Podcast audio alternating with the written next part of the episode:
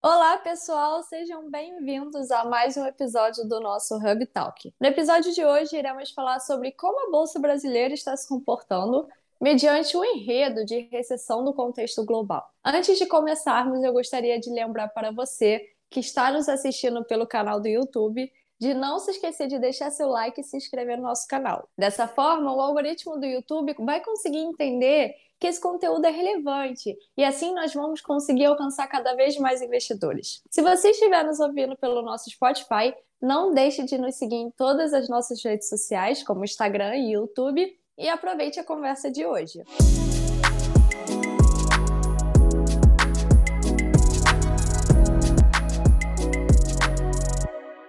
Considerando que o nosso objetivo hoje é entender de que forma o Ibovespa está performando, tendo em consideração todo o contexto global, primeiro teremos que entender qual é esse contexto e, em seguida, como o Brasil está se comportando mediante a ele, né?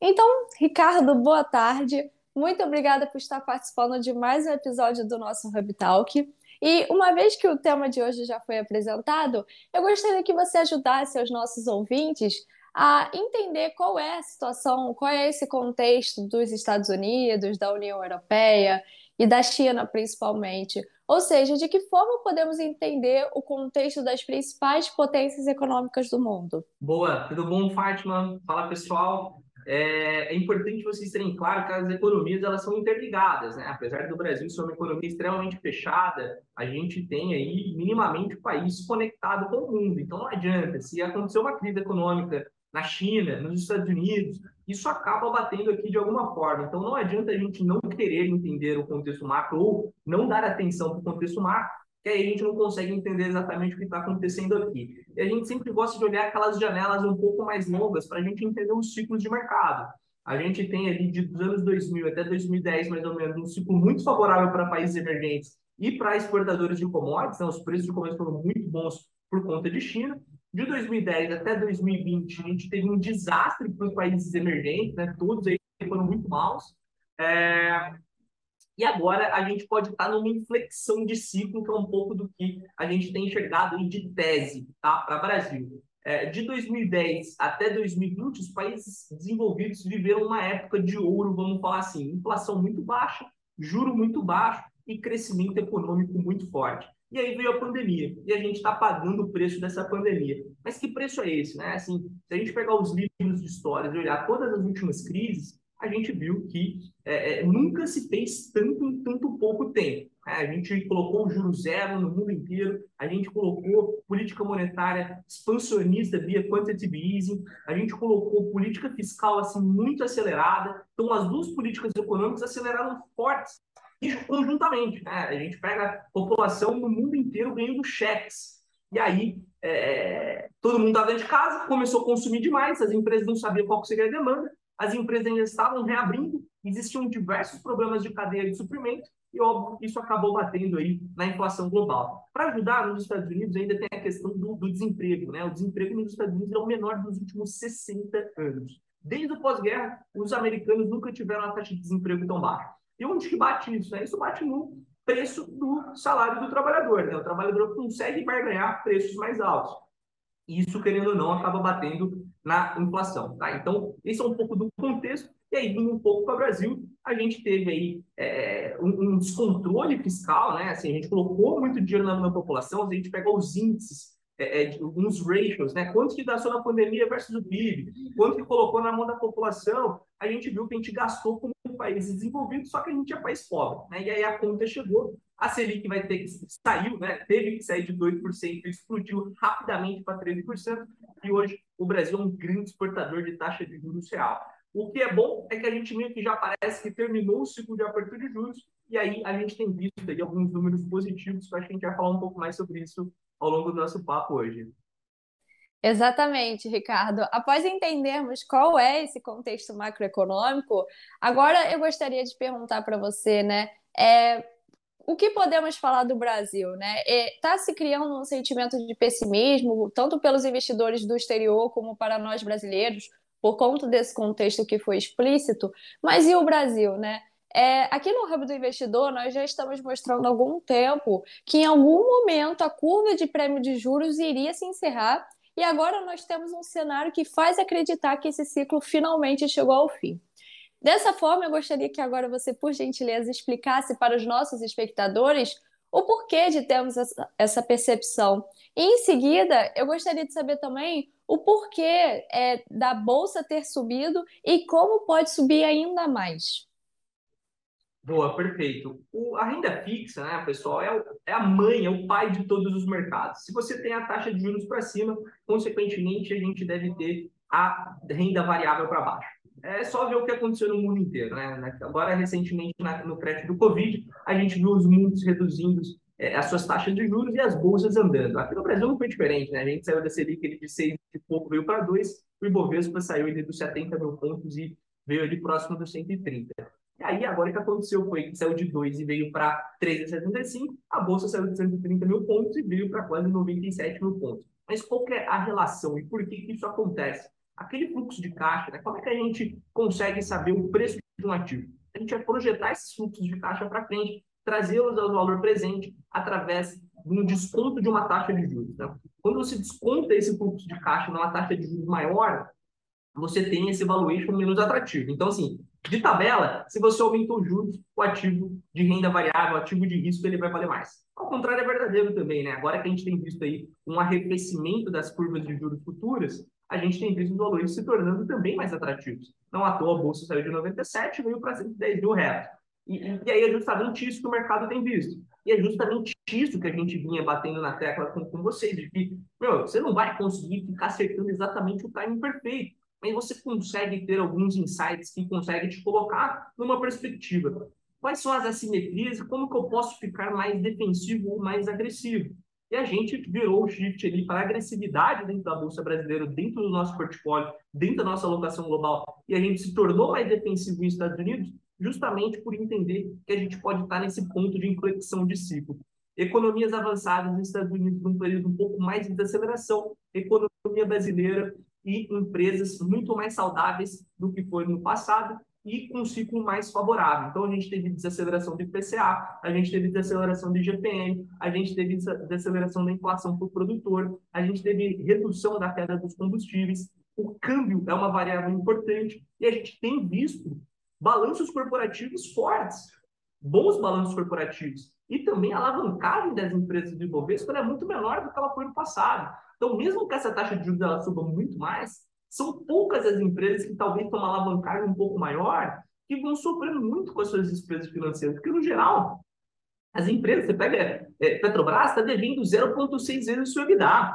Você pega a Vale, também praticamente não tem dívida. Você pega a Gerdau, siderurgia, nada de dívida. Então, essas empresas que são intensivas em capitais, que geram muito caixa nesse raio de ciclo, cara, estão distribuindo e estão remunerando os acionistas, né? Então, o custo de carrego aqui para o Brasil está muito interessante. Então, a leitura se mostrou bastante assertiva aí. Então, de novo, você não precisa ficar acertando o topo, mas você consegue ter alguns sinais ali que vão te direcionar naquele ponto do teu portfólio, né? Eu posso estar mais agressivo agora, eu posso tentar mais defensivo e por aí vai. Então, acho que esse approach para o investidor pessoa física não tem melhor. Legal. E assim, Ricardo, como o cenário no contexto global se mostrou muito pessimista por conta da possível recessão global e com a taxa de juros muito alta em nosso país, mediante as perspectivas que estamos apresentando, também é importante ressaltar que não é um momento para euforias, concorda? E por esse motivo, considerando que esse ano ainda temos eleições e ao imaginarmos os piores cenários para os Estados Unidos, para a China e para a Europa, o que pode dar de errado para o Brasil? Boa, nunca se pode estar contaminado com a euforia e também nunca pode estar contaminado com o pessimismo, né? E é difícil não se contaminar, assim. Quem viu aí empresas se desvalorizando 60%, 70%, o Ibovespa cair aí mais de 15%, 20% do high. Então, isso de fato é difícil para aquele investidor que muitas vezes tem renda variável e não tem aquele apetite, aquele estômago para aguentar a volatilidade, não tem aquela visão de longo prazo. Engraçado, né? O cara compra um apartamento, fica 10 anos carregando um apartamento e fala, puta, agora dobrou de preço, puta trade, investe em imóvel bom pra cacete. Aí o cara compra ação, passa 3 meses, subiu demais, ele quer vender, caiu demais, ele também quer vender. Então, assim, puta, tem que ter... assistam o último episódio que a gente falou muito sobre estratégia de investimento, né, Paty? Mas voltando à tua resposta, é o seguinte, a tua pergunta é o seguinte, a gente tem 3 fatores aqui que podem machucar bastante, que pode dar errado. Porque quando a gente passa pela tese de Brasil, é tudo lindo e maravilhoso. Né? E eu acho que é importante, sim, você investidor com uma renda variável, você tem que estar de olho nas assimetrias. O Ibovespa hoje está mais próximo dos 80 mil pontos ou está mais próximo dos 130 mil pontos? A taxa Selic está mais próxima de 15% ou está mais próxima de 10%? Então, essas assimetrias, né, se você está repetindo ela pelo longo prazo, a sua chance de ser bem-sucedido no investimento ela é muito maior. Então, o que pode dar errado, e você tem que estar ciente que pode dar errado. Então, não adianta a gente aqui montar um cenário lindo maravilhoso e não acontecer e falar, pô, tem que parar, não aconteceu esse investidor, não sabe nada, não sei o que. Pode dar errado. Né? O que é barato pode ficar ainda mais barato. Por quê? Porque as coisas, cara, a gente está vivendo um momento único de mundo, assim, a gente nunca teve isso na história. Estudantes de economia aí estão ferrados, vão ter que reavaliar políticas econômicas, escolas de economia, vão ter que estudar muito mais, porque as coisas que estão acontecendo, que está acontecendo nesse momento, nunca aconteceu no passado, nunca se colocou tanto dinheiro na mão da população, governos nunca tiveram tão endividados, a gente nunca teve inflação tão alta como a gente está tendo agora. Então, são esses 3 pontos que o investidor vai ter que estar ligado aqui para quem está na tese de Brasil. Primeiro, eleições. A gente pode ter um governo aí que, seja Lula, seja Bolsonaro, abandone o arcabouço fiscal. E a gente sabe o que acontece quando acaba o arcabouço fiscal, né? Olha a Venezuela, olha a Argentina, olha a Turquia, a gente sabe para onde que vai. E aí vai bater no câmbio, vai bater no risco do país, tira investimento de cá, aumenta o desemprego, aumenta a inflação, a gente já conhece essa história. Outro ponto, né? A gente pode ter um governo muito mais voltado para políticas heterodoxas. E aí é muito ruim, muito mais talvez ali o que foi o governo Dilma, né? Intervencionista, pega o Banco Central, vem aqui, reduz os juros, não, vem aqui Petrobras, subsidia essa gasolina, não, vem aqui a Petrobras, vem aqui setor elétrico, vocês têm que reduzir na marra esse preço, e a gente sabe quando isso acontece, também batata, também aí a gente pode entrar num ciclo muito ruim. Então, parte de eleições é importante, política no Brasil mexe com o poder. Segundo ponto, crescimento econômico global. O Brasil não é uma ilha, né? Então não adianta achar que se a China desacelerar, entrar em recessão global, a gente não vai sentir. Então, esse é um ponto importante.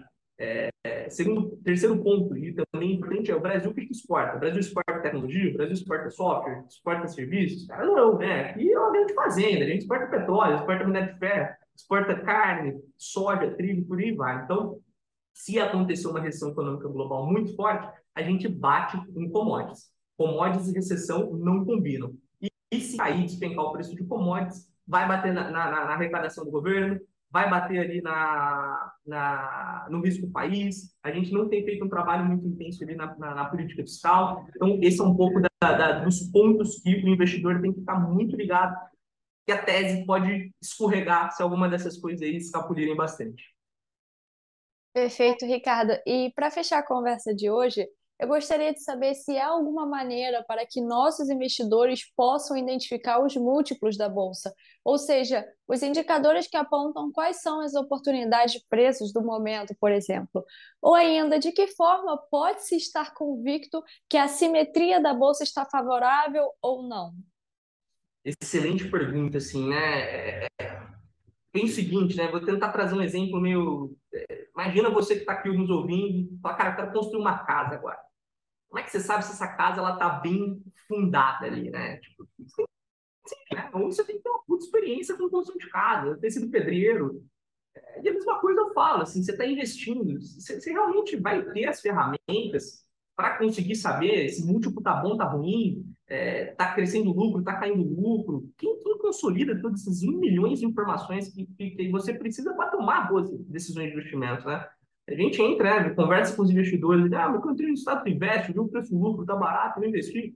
Assim, o preço lucro é retrovisor, né? Assim, se fosse simples assim, está todo mundo milionário aqui, né?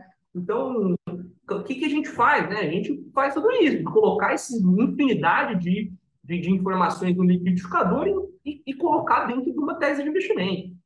Então, existem algumas formas e alguns números que a gente gosta de olhar bastante que corroboram um pouco a nossa visão de que a Bolsa brasileira hoje é uma simetria muito positiva. Uma delas são olhar os earnings yield menos o bond yield. O que é o earnings yield? ele é o contrário do preço-lucro, né? Você vai pegar quanto que essa empresa gerou de lucro e vai dividir pelo valor de mercado dela, assim, quanto de lucro ela está dando. E aí você pega esse percentual, que hoje está na casa de 17%, e você vai tirar dos bons livros, né? Quanto que a taxa de juros de renda fixa no Brasil está rendendo. Esse spread, se ele é positivo, significa que você vai ganhar mais dinheiro, né? Possivelmente, né? Essa simetria está mais dentro da renda variável do que dentro da renda fixa. Então, ao contrário, é verdadeiro, né? Se tivesse negativo, né? Se os bonds estivessem dando mais dinheiro do que a renda variável, tem alguma coisa errada, você deveria ir para a renda fixa. E aí, a gente pega e olha o histórico da Bolsa Brasileira, geralmente a gente fica no 0 a 0 ali. Então, hoje a gente tem os earnings yield menos os bond yields positivos, então mostrando que esse investidor de renda variável pode, né, estar diante de uma simetria inversa, o que a gente tem visto aqui de renda fixa.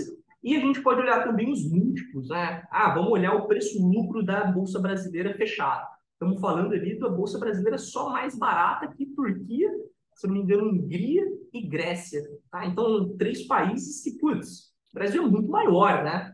Aí você pode pegar e falar assim, ah, mas tem a questão da Petrobras, ah, tem a Vale, que acaba maquiando, então anabolizado. Então, beleza, vamos tirar esses caras aqui e vamos dar uma olhada como é que fica o múltiplo da nossa bolsa.